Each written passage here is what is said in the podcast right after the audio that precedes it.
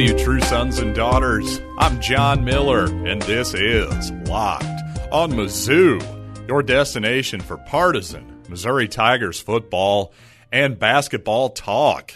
And thank you all once again for being patient as I took a much, much needed week off last week. But you know what? I'm chomping at the bit to get back in front of this microphone because we've got plenty of, well, breaking news to talk about over the last week. And you know what? We'll get to more of our retrospective on the 2012 basketball season. But like I say, there's plenty of stuff to talk about with a season that we hope is going to happen here in a couple months.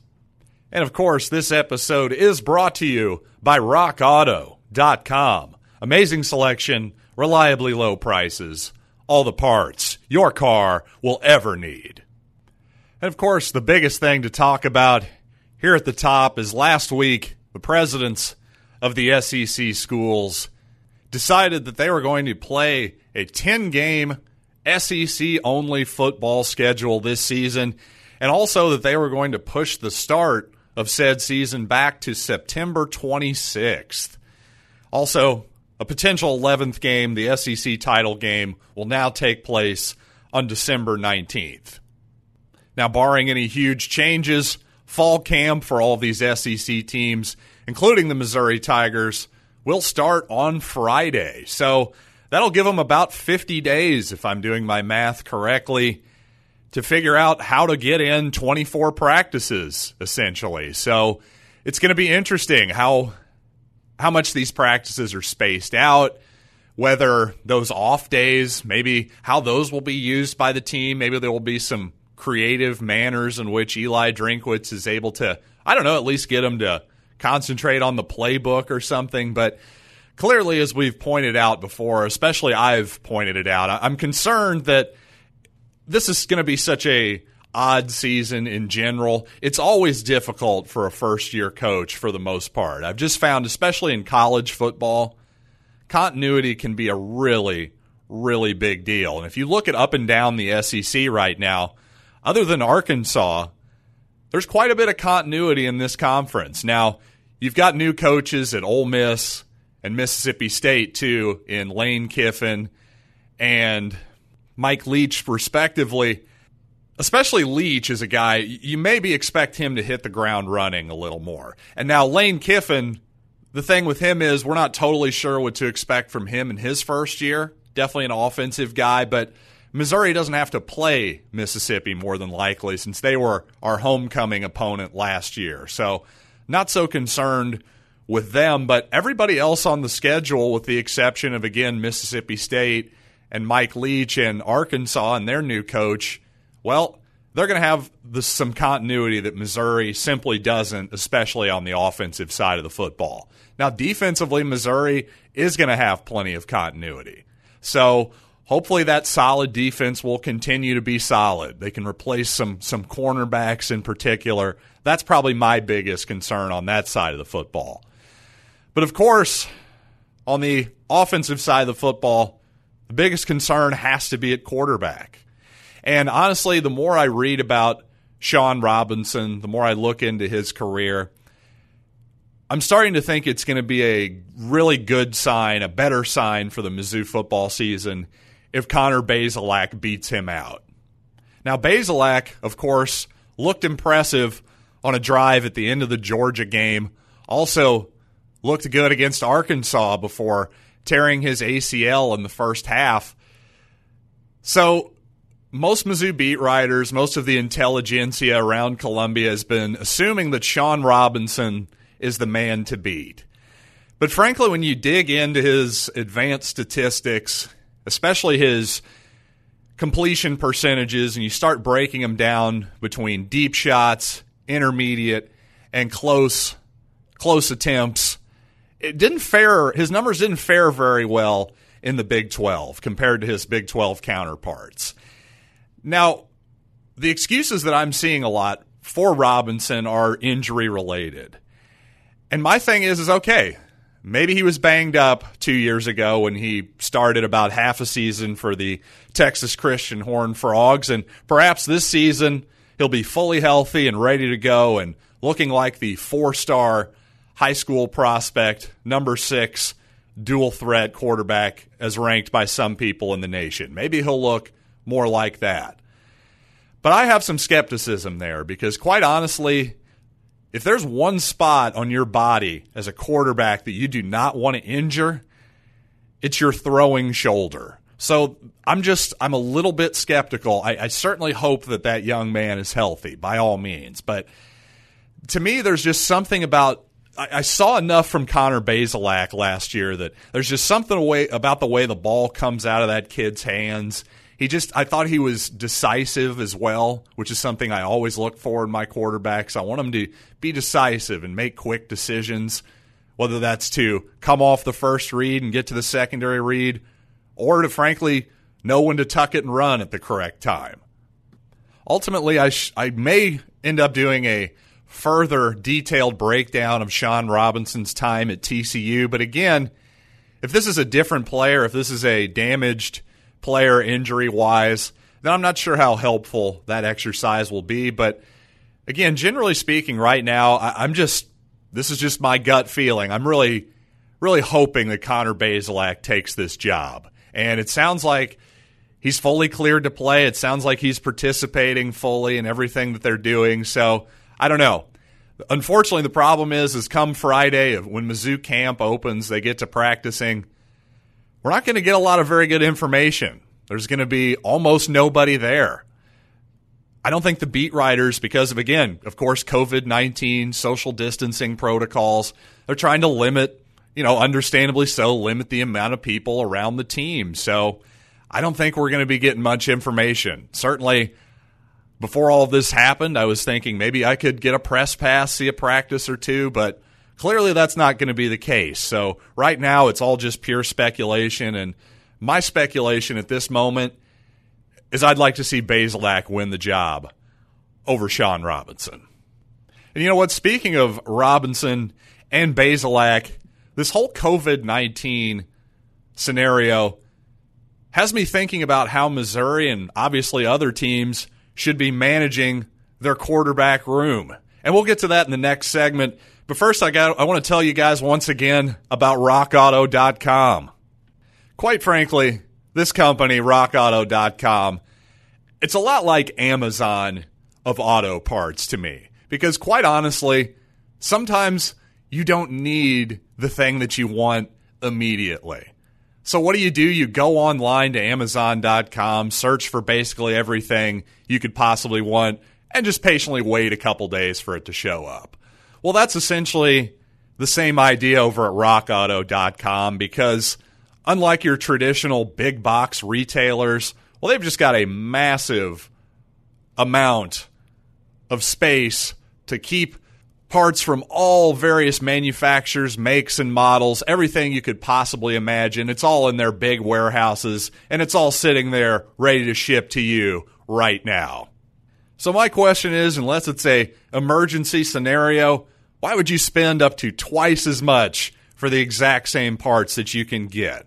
So go to rockauto.com right now, see all the parts available for your vehicle, and please write locked on in their How Did You Hear About Us box so they know that we sent you.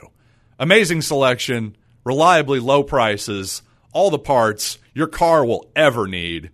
RockAuto.com. Well, obviously, many of you are St. Louis Cardinals fans, so you're well aware of what's happening in Major League Baseball right now, and that just obviously puts a very bright spotlight on the fact that well, if positive tests start happening for Mizzou football this season when the season gets underway, well, some of those players are at the very least we're going to have to sit out. And worst case scenario, games will be canceled. And, you know, strangely, that was one thing that I was a little bit surprised about initially with the schedule was that it was pushed back the start of the season to September 26th from I believe what September 3rd, 4th, 5th. I don't have my my calendar in front of me right now, but very early September to now late September. And I guess my original thought was, well, if you're going to play less games, why not still start the season at the same time? You just give yourself more bye weeks essentially and more scheduling wiggle room. But since this is our reality, since this is how the SEC has chosen to proceed, well, I think if you're Eli Drinkwitz, I think your first concern has got to be wait a minute, what if everybody in my quarterback room tests positive for this virus? Now, we were just talking about Bazelak and Shawn Robinson in the previous segment. Well, but if both of those guys and Taylor Powell and the freshman Brady Cook, anybody, any warm body on your roster who could potentially play the most important position on the field, well, it's not hard to imagine that, gosh, they could all, since they're spending a lot of time together in the same room, maybe somehow they could get it. Well, to me, that's my first concern. And, and the odd thing is, it's like, all right, obviously we have to maybe divide the team up into smaller groups, something we're already done in terms of practicing. But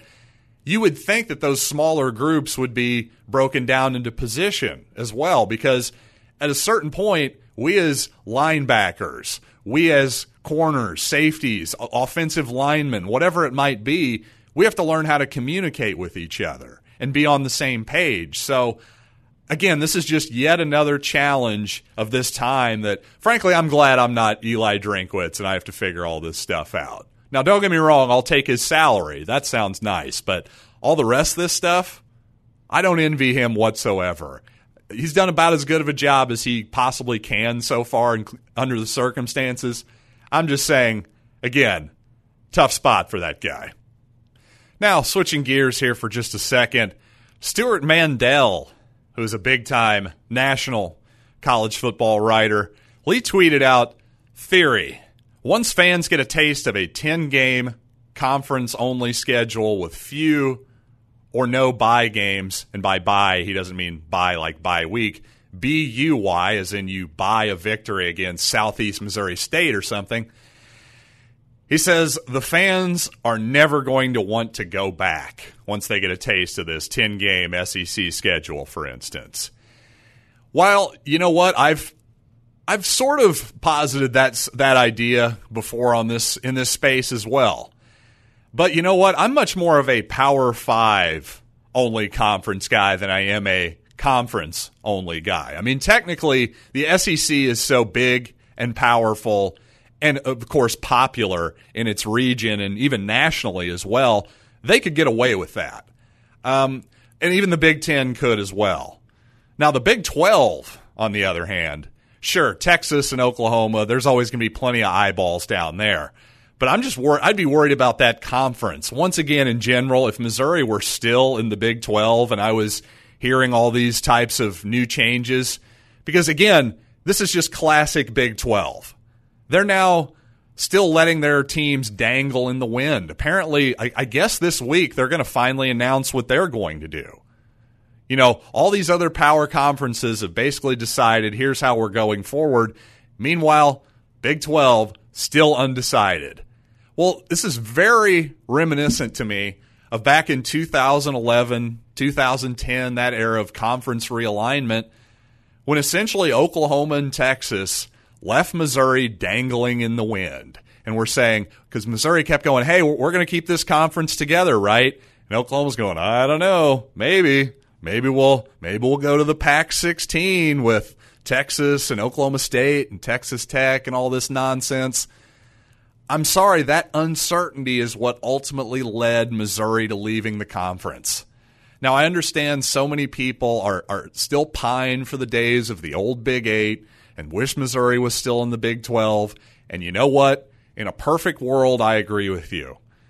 But unfortunately, in the real world, Missouri would have done its entire athletic department a giant disservice to just put really its entire Power Five athletic future in jeopardy. And that's what would have happened had they just let themselves dangle in the wind. Now, ultimately, we saw the Big 12 did stay together in this new arrangement. They lost some teams, added two more. Now they're basically the Big 12 with 10 teams. Got it. But how long, again, how long is this arrangement going to stick together? You see the kind of leadership that they have. Basically, this is just a long way of saying I'm still glad that we're in the SEC. Yes, in a perfect world, we'd still be playing the, the old Big Eight. I get it. There would have never even been a Big 12 in a perfect world, ladies and gentlemen. But again, unfortunately, we live in the real world, not a perfect world. But again, back to my original point, which was I'm much more of a hey, let's sure, let's get rid of these buy quote unquote games where you buy a victory against the Citadel or Southeast Missouri or whoever it might be and actually play real Power 5 teams every single week. I'm completely down with that idea and it would also it would also keep the traditional rivalries like Florida Florida State, the intra inter-conference rivalries, Georgia Georgia Tech, Kentucky, Louisville, Clemson, South Carolina. You know, there's plenty of examples of that. Penn State and Pittsburgh, all kinds of games like that. You want those games to continue. So, again, let's not totally throw the baby with the bathwater out there, Mr. Mandel. And coming up, I've got some more thoughts to get to, including Tyler Macon, future Mizzou quarterback. His senior football season looks like it's about to be taken away from him. Dwayne Rock, The Rock Johnson, buys something that you St. Louis football fans will be very interested in. And I have some thoughts on the bubble as well. So, again, as Major League Baseball is struggling with what to do in the face of positive tests for COVID 19, well, the now the mainstream idea, the conventional wisdom is that, well, they really messed up by not doing an NBA style bubble. And without getting too far into the, you know, the union dynamics that are different between those two sports and I don't know, just possibly the the physical dynamics of having multiple baseball venues versus basketball arenas. I do think we might be jumping the gun here a little bit. Now, obviously, if you the more you isolate people, yes, clearly the safer they will be from almost anything.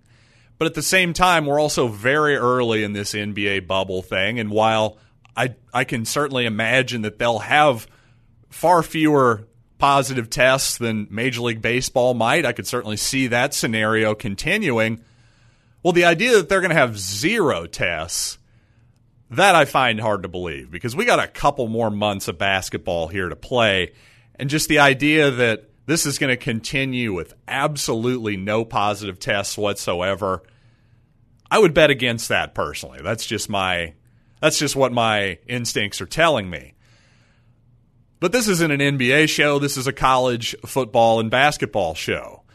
So my point is is well, obviously there isn't a bubble for college football. So how is this going to work? are we just going to shut down everything when positive tests start coming about? Are these guys going to be out for a period of time? I haven't heard any great answers to that. Now, for as much as people are saying that, well, it's good that the SEC with this only SEC only schedule, yeah, you limit contact to some extent you, with players. That's sort of a bubble, I guess, relatively speaking. But again, the problem is what about when things go wrong? I, I just haven't seen the protocols there, any information that makes me confident that this season is going to continue when again things start happening that you hope don't happen. And I just I hope as a as a day trader, as a stock investor, one of the first things I learned was that hope is not a strategy. So I certainly hope ironically, I hope that the SEC presidents aren't purely relying on that as their strategy moving forward. Now, just quickly, I'm going to tell you guys, uh, give a little personal background on myself. I played some high school basketball in, in Ashland, in fact, Old Southern Boone High School. Shout out everybody in that beautiful town. But we had a really good junior season an excellent junior season, I would say. But unfortunately, we were knocked out of districts by Linn High School. I know I have some Linn listeners in this audience. Shout out Ricky. How you doing, pal? And unfortunately, my senior year, the same thing happened again. We had another really, really good season, but heartbreakingly could not get out of districts, once again succumbing to the Linn Wildcats. Wildcats, that's right. I think they're the Wildcats. Oh, who cares? Regardless, as painful as it was, as heartbreaking as it was to be knocked out my senior year, you know, it would have been a thousand times more painful than that not having the chance to run it back my senior year with some of my best friends and to just get that chance again to to have that one last senior campaign. I, but now the reason I bring this up is because future Mizzou quarterback from East St. Louis, Tyler Macon, well, Illinois has basically decided that they're going to push college, sorry, high school football back in their state to the spring. And unfortunately for Tyler Macon, that means he's got a decision to make now because he's assumed this whole time that he was going to enroll early in January at Missouri, get his career started, jumpstart his college football career, and heck, even his pro career someday if we're going to get really, really optimistic. But now that that option's been taken away from him, and basically he has to decide between his own personal career, his ability to maybe start as a freshman. Who the heck knows? Weirder things have happened at Mizzou, or at least getting that again, getting that ball rolling quicker, or playing with his best buddies and defending his state championship. Yeah, they went 15 and 0 last year, won the whole thing, the highest level of Illinois football. And frankly, just the idea that we're just going to take that away from them you know, we can say it's necessary or not. We can have the stupid COVID argument that we've all had a million times with somebody or another in our lives. But regardless, let's just acknowledge the huge costs that are happening here. And you can say, oh, it's just football, it's just sports, blah, blah, blah, blah, blah. Man, these guys are never going to be 18 again. They're never going to be high school seniors again. And I remember one time I had an assistant coach at Ashland, was basically saying one time like, oh, you know, just kind of waxing poetic and nostalgic about his time as a high school basketball player. And at the time, I thought it was a little bit pathetic, if I'm being honest. I thought, man, did his life really peak in high school? But as I got older, I realized that wasn't what he was trying to say. He wasn't trying to say that his life peaked in high school. He was just saying that that was a unique time a time that you're never going to get back. And that's totally accurate. You know, I don't certainly look at myself as like, oh, I peaked in high school as a high school basketball player. It's all been downhill since. But certainly that was a unique period in my time, and I've never experienced any kind of athletic pressure like that in my entire life. I've never had that sort of bonding experience with guys I've I've played basketball with, many of them since I was in fourth grade and that kind of thing. I mean, that's a special experience and a unique one. And it's not one that can be replicated when you're 21, 31, 41, 51 at any point in your life. So let's at least acknowledge the various costs that are happening because, well, our instinct is to shut down everything in this day and age. And finally, you know what? Let's get out of here with some positive news. Turns out the XFL is going to be alive. We have resurrected the thing from the throes of bankruptcy proceedings. In fact, Dwayne The Rock Johnson, owner of 50% of the franchise, for the league, I should say, not the franchise. But speaking of a, of a franchise, this is great news for all you St. Louis football fans. I'm actually really thrilled for the Battlehawks. You know, I'm not a big Battlehawks guy per se. You know, I, am a I've been a Chiefs fan since I was a kid. Frankly, between the Chiefs and the Tigers, I've got my football fix. But clearly, in St. Louis, there was a big appetite for the Battlehawks. I mean, their their attendance in the former Trans World Dome was truly, truly impressive. And so I'm really happy for that city, the the fans of that of that team, including well my frequent co-host, Mr. Blake Stark. So congratulations. Hopefully, heck, maybe we'll get some XFL back. Maybe in a year or so. Maybe we get a COVID vaccine. Stranger things have certainly happened. So, with all that said, I'm going to get on out of here. Once again, thank you guys for your patience on our dark week the previous week. So, we're back in the saddle again. Look for at least three of these a week from here until hopefully Mizzou football gets going once again. So, until next time, I'm John Miller, and this has been Locked on Mizzou.